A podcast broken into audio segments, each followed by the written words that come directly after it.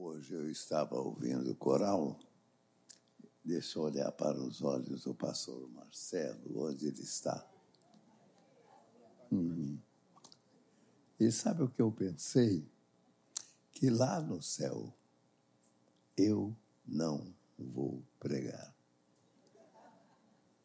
Vocês sabiam que no céu não teremos homilias, sermões, pregadores. Mas lá no céu nós vamos cantar. Pastor Marcelo, o senhor nos permite fazer parte? Ah, o coral é feminino, não pode. Mas quando vocês tiverem um coral aqui com vozes masculinas também, eu gostaria de participar. Estou muito feliz por estar aqui. Nós estaremos voltando amanhã para Londrina. Londrina é uma cidade linda, terra roxa, uma cidade maravilhosa. Agora, Rio de Janeiro é incomparável. Isso é Rio. Agora, Tijuca, imbatível. Gente, nós vamos ler uma passagem da Bíblia, é um pouco longa. Evangelho de Lucas, capítulo 24. Vocês podem abrir suas Bíblias. Evangelho de Lucas, capítulo 24, do verso 13 ao verso 35. Eu pedi que o pastor Patrick e sua esposa Ana Paula fizessem a leitura. É, os dois novinhos de óculos, né? Só a misericórdia. Falei para Jesus, Jesus me trata, mas não me expõe, né? Aqui, ó. Evangelho de Lucas, capítulo 24, a partir do verso 13, diz o seguinte: Naquele mesmo dia, dois discípulos estavam indo para uma aldeia chamada Emaús, que ficava a uns 10 quilômetros de Jerusalém, e iam conversando a respeito de tudo o que tinha acontecido. Enquanto conversavam e discutiam, o próprio Jesus se aproximou e ia com eles. Porém, os olhos deles estavam como que impedidos de o reconhecer. Então ele lhes perguntou: O que é que vocês estão discutindo pelo caminho? E eles pararam entristecidos. Um, porém, chamado Cleopas, respondeu: Será que você é o único que esteve em Jerusalém e não sabe o que aconteceu lá nesses últimos dias? Ele lhes perguntou, adoro essa parte, do que se trata? E eles explicaram. Aquilo que aconteceu com Jesus, o Nazareno, que era profeta, poderoso em obras e palavras, diante de Deus e de todo o povo. E como os principais sacerdotes e as nossas autoridades o entregaram para ser condenado à morte e o crucificaram. Nós esperávamos que fosse ele quem havia de redimir Israel. Mas, depois de tudo isto, já estamos no terceiro dia, desde que essas coisas aconteceram. É verdade também que algumas mulheres do nosso grupo nos surpreenderam. Indo de madrugada ao túmulo e não achando o corpo de Jesus, voltaram dizendo que tinham tido uma visão de anjos, os quais afirmam que ele vive. De fato, alguns dos nossos foram ao túmulo e verificaram a exatidão do que as mulheres disseram, mas não o viram. Então ele lhes disse: Como vocês são insensatos e demoram para crer em tudo que os profetas disseram. Não é verdade que o Cristo tinha que sofrer e entrar na sua glória? E começando por Moisés e todos os profetas, explicou-lhes o que constava a respeito dele em todas as Escrituras. Quando se aproximaram da aldeia para onde iam, ele fez menção de passar adiante, mas eles o convenceram a ficar, dizendo: Fique conosco, conosco, porque é tarde e o dia já está chegando ao fim. Entrou para ficar com eles. E aconteceu que, quando estavam à mesa, ele pegou o pão e o abençoou. Depois, partiu o pão e o deu a eles.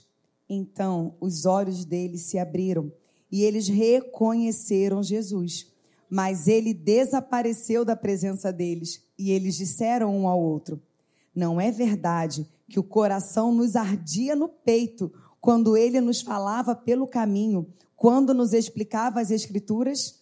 E na mesma hora, levantando-se, voltaram para Jerusalém, onde acharam reunidos os onze e outros com eles, os quais diziam: De fato, o Senhor ressuscitou e já apareceu a Simão. Então, os dois contaram o que lhes tinha acontecido no caminho e como tinham reconhecido o Senhor no partir do pão. Eu digo que uma leitura bem feita é 50% do sermão. Entenderam? Pastor, pastora, muito obrigado. O tema desta noite, vamos juntos. Vamos repetir? Vamos juntos. Esse tema foi Deus nos deu agora à tarde, pastor. Vamos juntos. Há um ditado africano que diz: se você quer ir rápido, vá sozinho. Se você quer ir longe, vá junto. Você quer ir rápido, vá sozinho. Se você quer ir longe, vamos juntos. Vamos juntos. Vocês já ouviram contar de um homem parecido com Jesus, Sadhu Sundar Singh, o apóstolo dos pés sangrentos. Sadhu Sundar Singh, ele viveu no Tibete.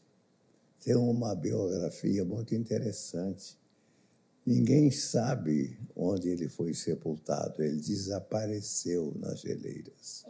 Sadhu Sundar Singh, o homem que desapareceu. Ele era tão parecido com Jesus que certo dia ele chegou à casa de um amigo, bateu, apertou, quem sabe, a campainha, saiu alguém e ele perguntou: Quem você é? Ele falou: Eu sou Sadhu Sundar Singh. Que nome esquisito. Ela foi até a, ao interior da casa e disse ao dono da casa: É um cidadão que diz que é seu amigo. Qual é o nome dele? Ele tem um nome esquisito, eu não consegui entender. Mas ele é muito parecido com Jesus. Conta-se também que Sadhu Sundar Singh, certo dia, estava passando por uma daquelas geleiras lá no Tibete. E havia um cidadão caído, mas não morto. Mas alguém já havia passado por ali e não parou, porque se tentasse levar aquele cidadão que estava quase morto, ele também estava sujeito a morrer ele foi em frente. Sadhu Sundar Singh disse: O que eu faço? Prossigo ou levo o meu companheiro? Curvou-se, pegou, colocou sobre os ombros e fez um grande esforço para levá-lo. Um pouco mais à frente, aquele senhor que havia passado já estava caído e morto. O gelo muito forte. Sadhu Sundar Singh caminhou um pouco mais. Colocou o amigo à margem, ele e o amigo sobreviveram. Se ele fosse sozinho, talvez ele não tivesse vencido, mas o esforço que ele fez lhe deu condições de salvar o amigo e salvar a sua vida também. Essa passagem que nós contamos, ela fala de Jesus. Olhem sempre aqui para mim. Jesus, após a sua ressurreição, ele apareceu onze vezes. Dessas onze vezes, ele apareceu a pessoas diferentes, em diferentes lugares, em diferentes circunstâncias. Guarda isso. E uma das suas aparições foi esses dois caminhantes de Emaús. E a palavra de Deus nos diz que esses dois homens estavam muito tristes, seus castelos haviam ruídos. Jesus morreu. Onde ele está? Parece que tudo acabou. Chegamos ao fim. Isso nos faz lembrar de Dietrich Bonhoeffer, o teólogo da resistência, morto em abril de 1944.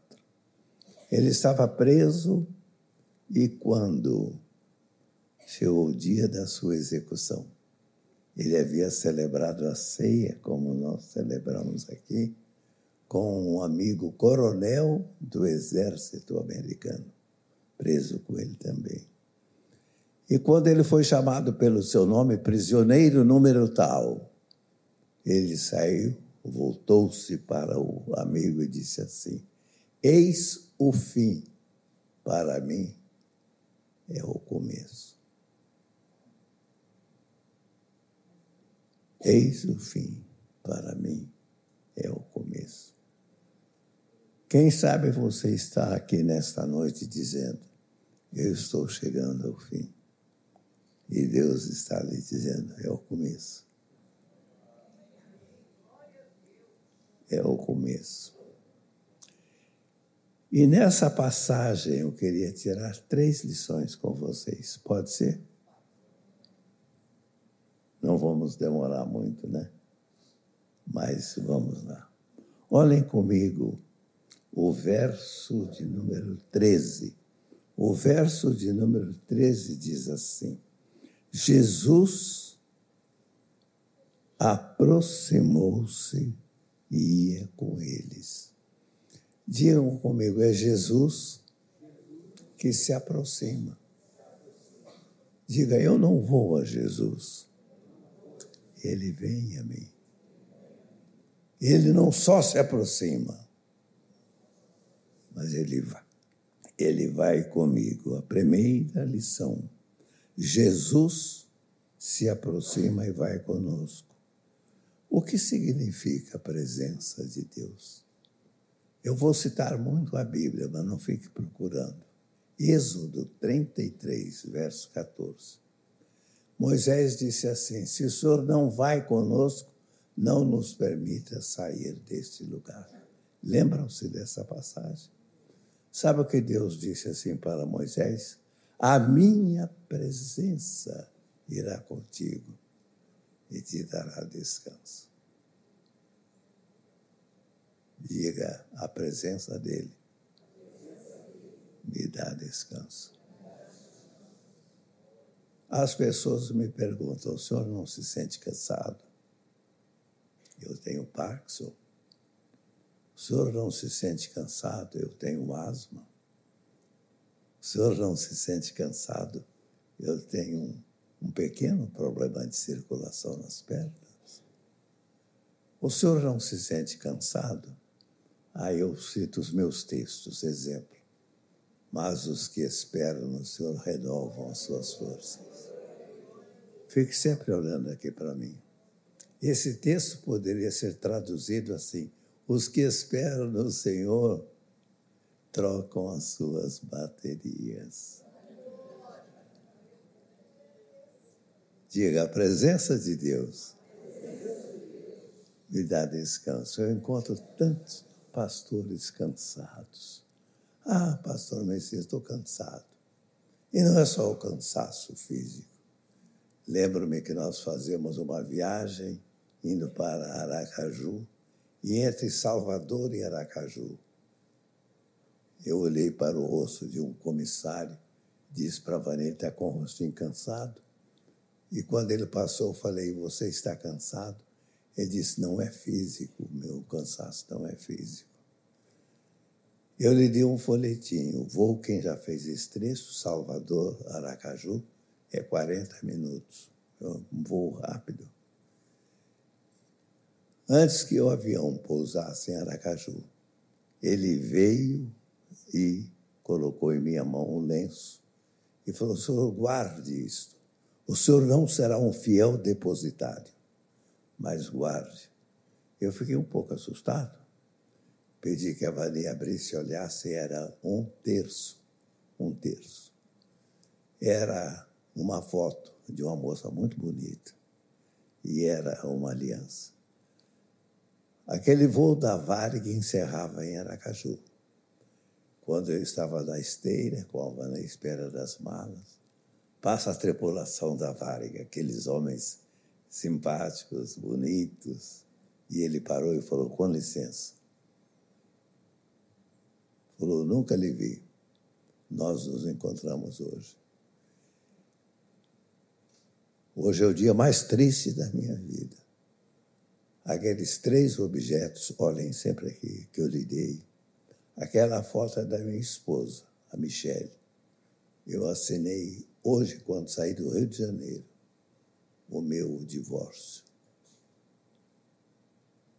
Aquele terço, a minha filha, com dois anos e meio, morreu, e rezando o terço. Hoje faz dois anos que ela morreu. E aquela aliança é minha aliança. Como você se sentiria?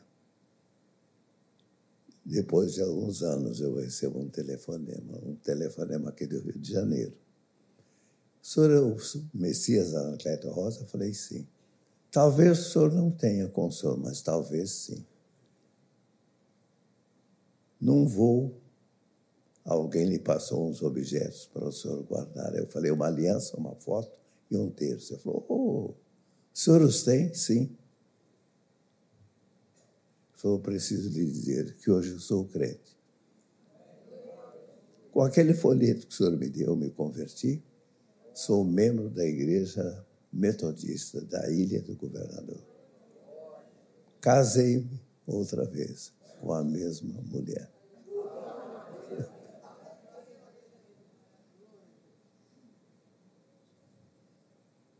Deus nos deu uma filha. E ela tem o nome da nossa filhinha que faleceu. Escrevi uma carta para ele, mandei os objetos. A presença de Deus nos dá descanso. Diga minha presença. Vai com você. E você vai encontrar descanso. A minha presença vai com você. Não te mandei eu ser forte e corajoso. Não pasmes nem te espantes. Quando eu assumi a igreja de Londrina, eu fui para, não para substituir, porque o líder ninguém o substitui. Eu fui para dar continuação ao trabalho de um homem ilustre, Jonas Dias Martins. E eu confesso que eu me senti muito pequeno. E quando eu cheguei a Londrina, vejam esse detalhe, Deus me deu uma palavra dizendo assim: Tu fecharás os seus olhos. Tu fecharás os seus olhos. Treze anos depois, no dia 3 de janeiro de 1986, eu fechei os seus olhos. E no momento em que eu fechei seus olhos, eu me lembrei, tu fecharás os seus olhos. E eu fui pregar no domingo, eu senti o auditório muito vazio. Eu queria que vocês olhassem bem aqui para mim. Tem certas pessoas que fazem falta. Eu me senti muito sozinho aquela manhã. E o pastor tem essas experiências. Eu falei, e agora? Foi quando Deus veio e falou: Eu estou com você. E agora, quando eu completei 50 anos pastoreando a mesma igreja, não é fácil. 50 anos. Hoje eu estou batizando a quinta geração.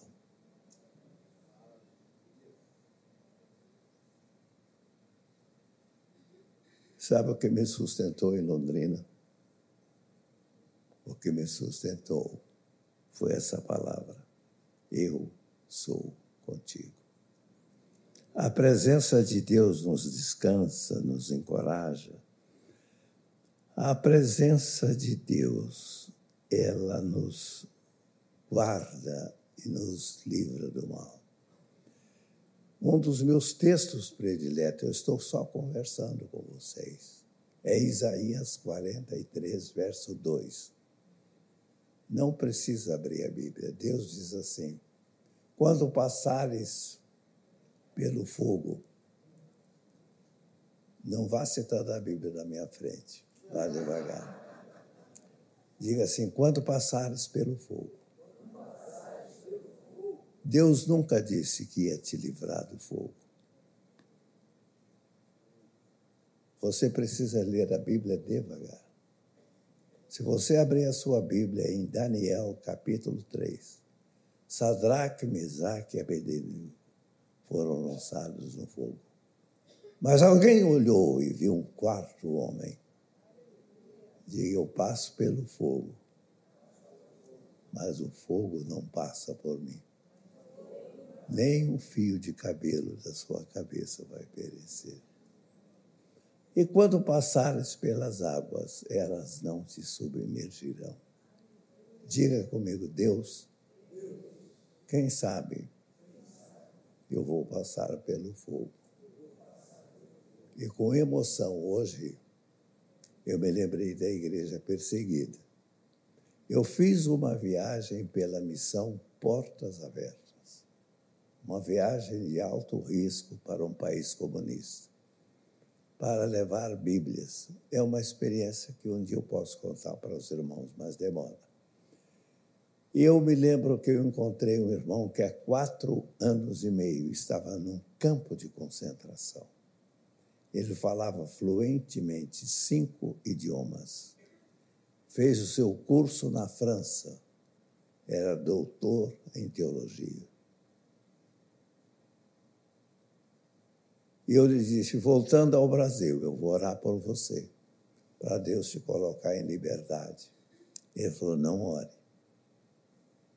Eu não quero sair de lá. Eu falei: então você já fizeram uma lavagem cerebral em você. Ele falou: não, pastor, porque lá eu estou sendo usado por Deus. Eu não estou falando alto, eu estou falando para você entender. Eu quero que você pense o que você está ouvindo há quatro anos e meio num campo de concentração.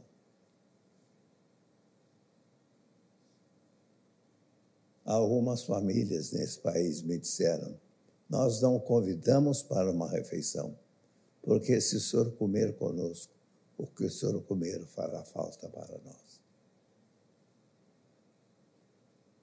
Lá eu conheci os cristãos mais alegres, mais felizes eu vi um coral cantando o Aleluia de Handel. Todos descalços.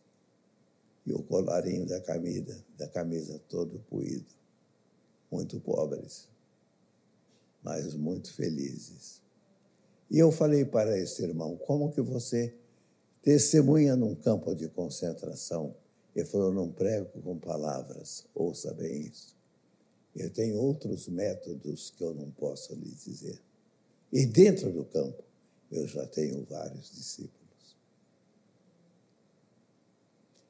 Eu estou compartilhando com você alguma coisa é para o seu coração, porque quem sabe eu poderia estar usando de alguns recursos, você até chorando. Não, você percebe que eu estou usando uma linguagem bem tranquila, mas eu quero que você sinta comigo que o crente também fica doente. O crente também tem Covid. O crente também passa por momentos difíceis. Decore Coríntios 11. Cinco vezes eu passei pela voragem do mar.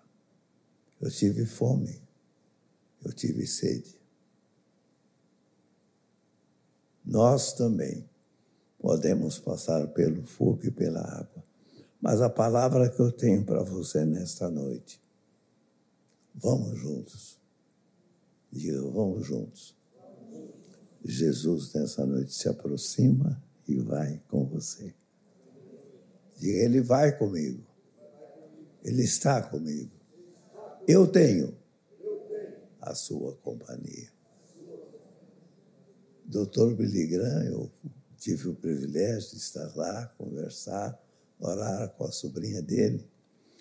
Ele conta que certo dia ele saiu no, no pátio da sua casa, era um sítio, e ele olhou, viu o menino com a mãozinha erguida. Falou: O que você está fazendo? Estou soltando papagaio. Pandora. Onde que está o papagaio? Eu não estou vendo. Falou: Está na ponta da linha. Você está vendo? Não. Como que você me garante que o papagaio está na ponta da linha? Eu sinto o soquinho na minha mão. Na hora que eu não senti o soquinho, o vento partiu a linha. Mas eu tenho certeza que agora não partiu. Diga, há épocas na minha vida. Eu não vejo muito longe.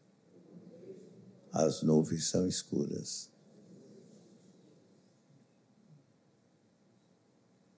Mas eu sinto sempre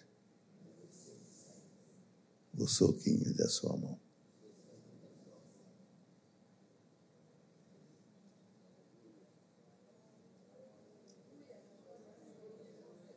E Ele vai comigo. Ele está comigo. Algumas pessoas me perguntam: o senhor quer ver Jesus? Eu digo, na hora certa.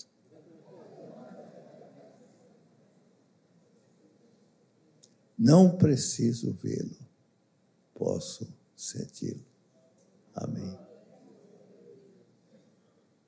Vamos para os dica, vamos juntos. Agora olha o verso 17. O verso 17 diz assim: Então Jesus lhes perguntou: Que é isso que vos preocupa? Uma pergunta. Diga, primeiro, é tão bom. Jesus vai com a gente. Mas olha só.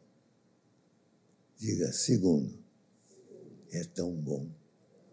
Porque esse Jesus que vai com a gente, ele se preocupa com a gente. Ele até chega a perguntar: que é isso que te preocupa? Posso olhar para a senhora agora? Posso olhar para o senhor? Posso te fazer uma pergunta? que é isso que te preocupa? Ah, pastor, eu não estou preocupado. Talvez esteja. Que é isso que te preocupa? Um filho? Futuro? Uma doença? A velhice? Atendi uma senhora, ela começou a chorar. Eu falei, por que a senhora está assim? Eu tenho muito medo da velhice que é isso que te preocupa? Diga, Jesus, não só vai comigo, mas ele se preocupa comigo. E agora ele me pergunta: o que é isso que te preocupa? Um dia eu comecei a me preocupar com a minha voz, as minhas cordas, as minhas pregas. Falei, meu Deus, eu vivo da voz, eu gravo textos para os canais de televisão. Falei, Deus, eu vivo da voz, eu preciso da voz. E Deus falou assim para mim: você fique quietinho no seu canto, não se orgulhe, porque no momento eu posso tirar a sua voz.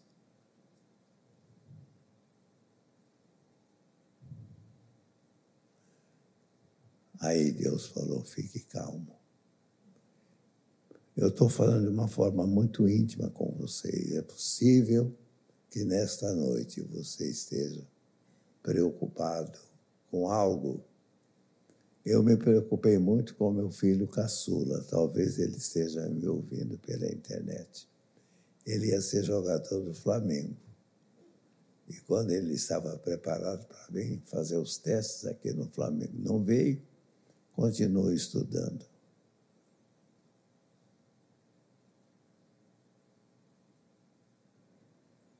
Que é isso que vos preocupa? Jesus tem tanto interesse em você que ele lhe pergunta nesta noite: Que queres que eu te faça? Quando uma pessoa chega e me faz a seguinte colocação, pastor, ore por mim.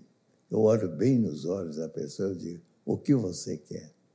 Se ela titubeia, eu não oro. Eu vou olhar bem nos seus olhos. Se Jesus lhe perguntar agora, o que você quer? O que você quer?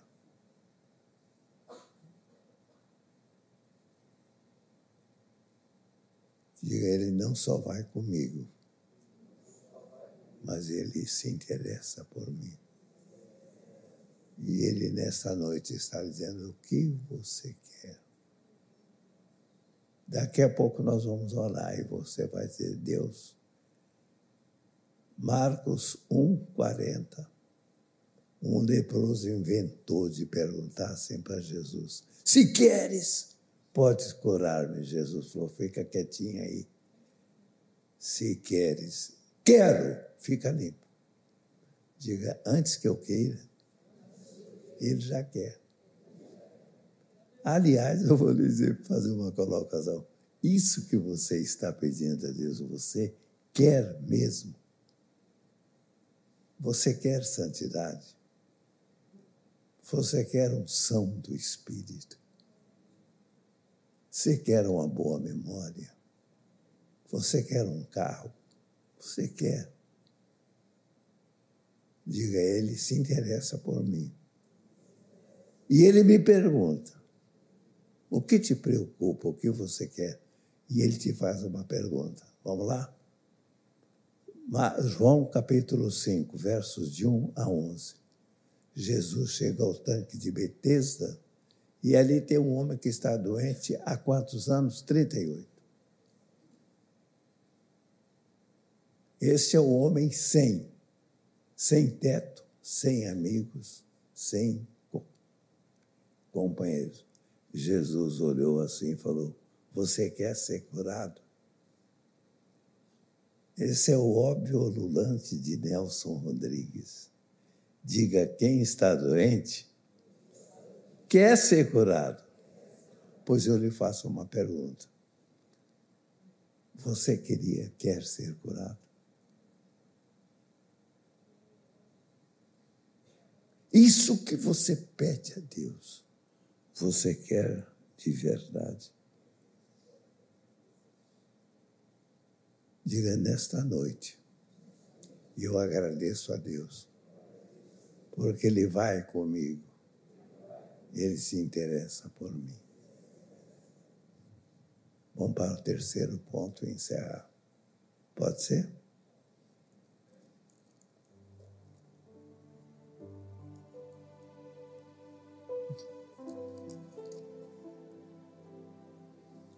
Veja dos versos 18 a 31 agora. Diga, Jesus não só vai comigo, ele se interessa por mim, mas ele me ajuda. Dos versos 18 a 24, Jesus ajudou aqueles homens escutando Diga Jesus. É um terapeuta tão bom que ele tem tempo para me ouvir. A senhora toca mais baixo um pouquinho.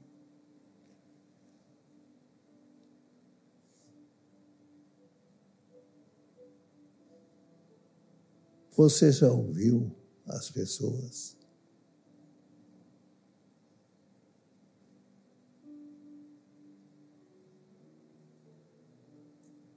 Essa caminhada era de 10 quilômetros. As pessoas hoje estão querendo ser ouvidas.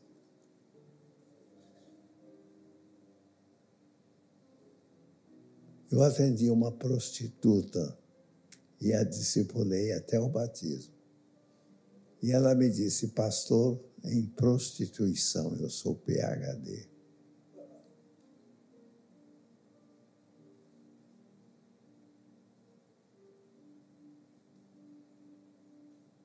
Quantas vezes eu a ouvi? E quando eu a convidei para ir à igreja, ela falou: Não, pastor, não posso, porque eu me sinto suja para estar junto de pessoas tão puras. Aí eu lhe disse: Eu sou tão sujo como a senhora. Ela falou: Então o senhor já se prostituiu? Eu lhe disse: Eu conheci uma mulher que foi minha esposa. Uma mulher. Mas eu não sou melhor do que a senhora. Pedi que ela procurasse as igrejas de Londrina. E ela fez opção pela Igreja Batista. Foi batizada. Eu vou entrando no mercado e vejo uma senhora entrando e ao seu lado uma moça bonita, de branco. Ela me viu, veio ao meu encontro e disse para aquela moça, minha filha, esse foi o homem que salvou a mamãe, mudou a vida da mamãe. Eu falei, não, foi Jesus. Ela precisava ser ouvida. Se você ler esse trecho, você vai ver quando Jesus falou: que é isso que preocupa vocês? Eles abriram o coração e disseram: aquele que nós esperávamos fosse o Messias, ele morreu. Tudo acabou. Alguém precisa ser ouvido. Eu quero dizer a você nesta noite que Jesus está pronto a te ouvir.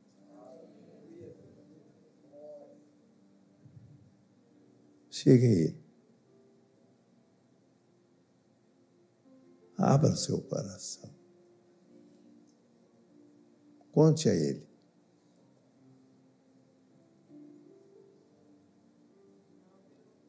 Conte a Ele.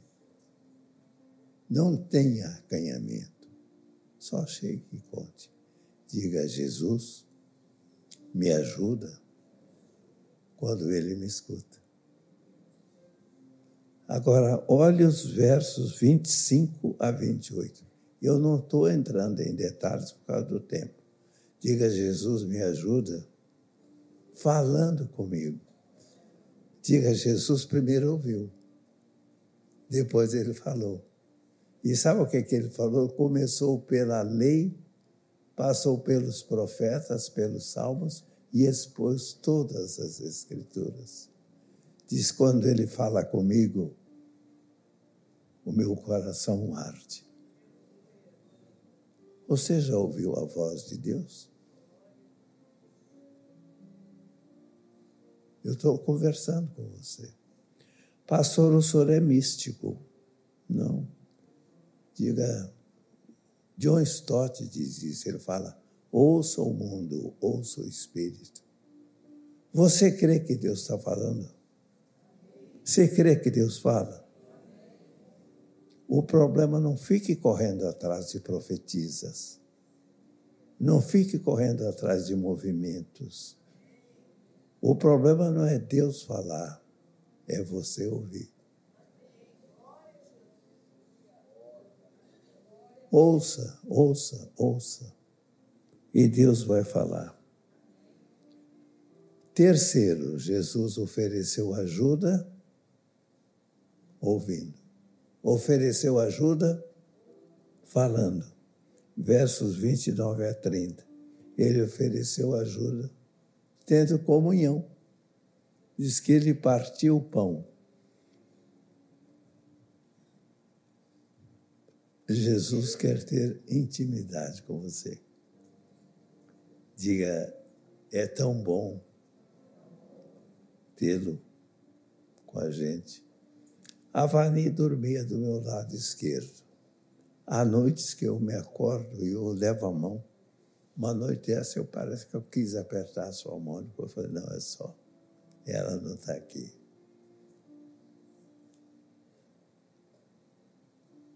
Diga, é tão bom abraçar. Diga, é tão bom ser abraçado. Diga, é tão bom a gente assentar e ver Jesus ali com a gente. A gente deitar e ver Jesus ali com a gente. Não é maravilhoso isso? Ele quer ter comunhão conosco, intimidade conosco. Então não imagine esse Jesus tão longe, porque quando você ora você tem que gritar: "Ó oh Deus!"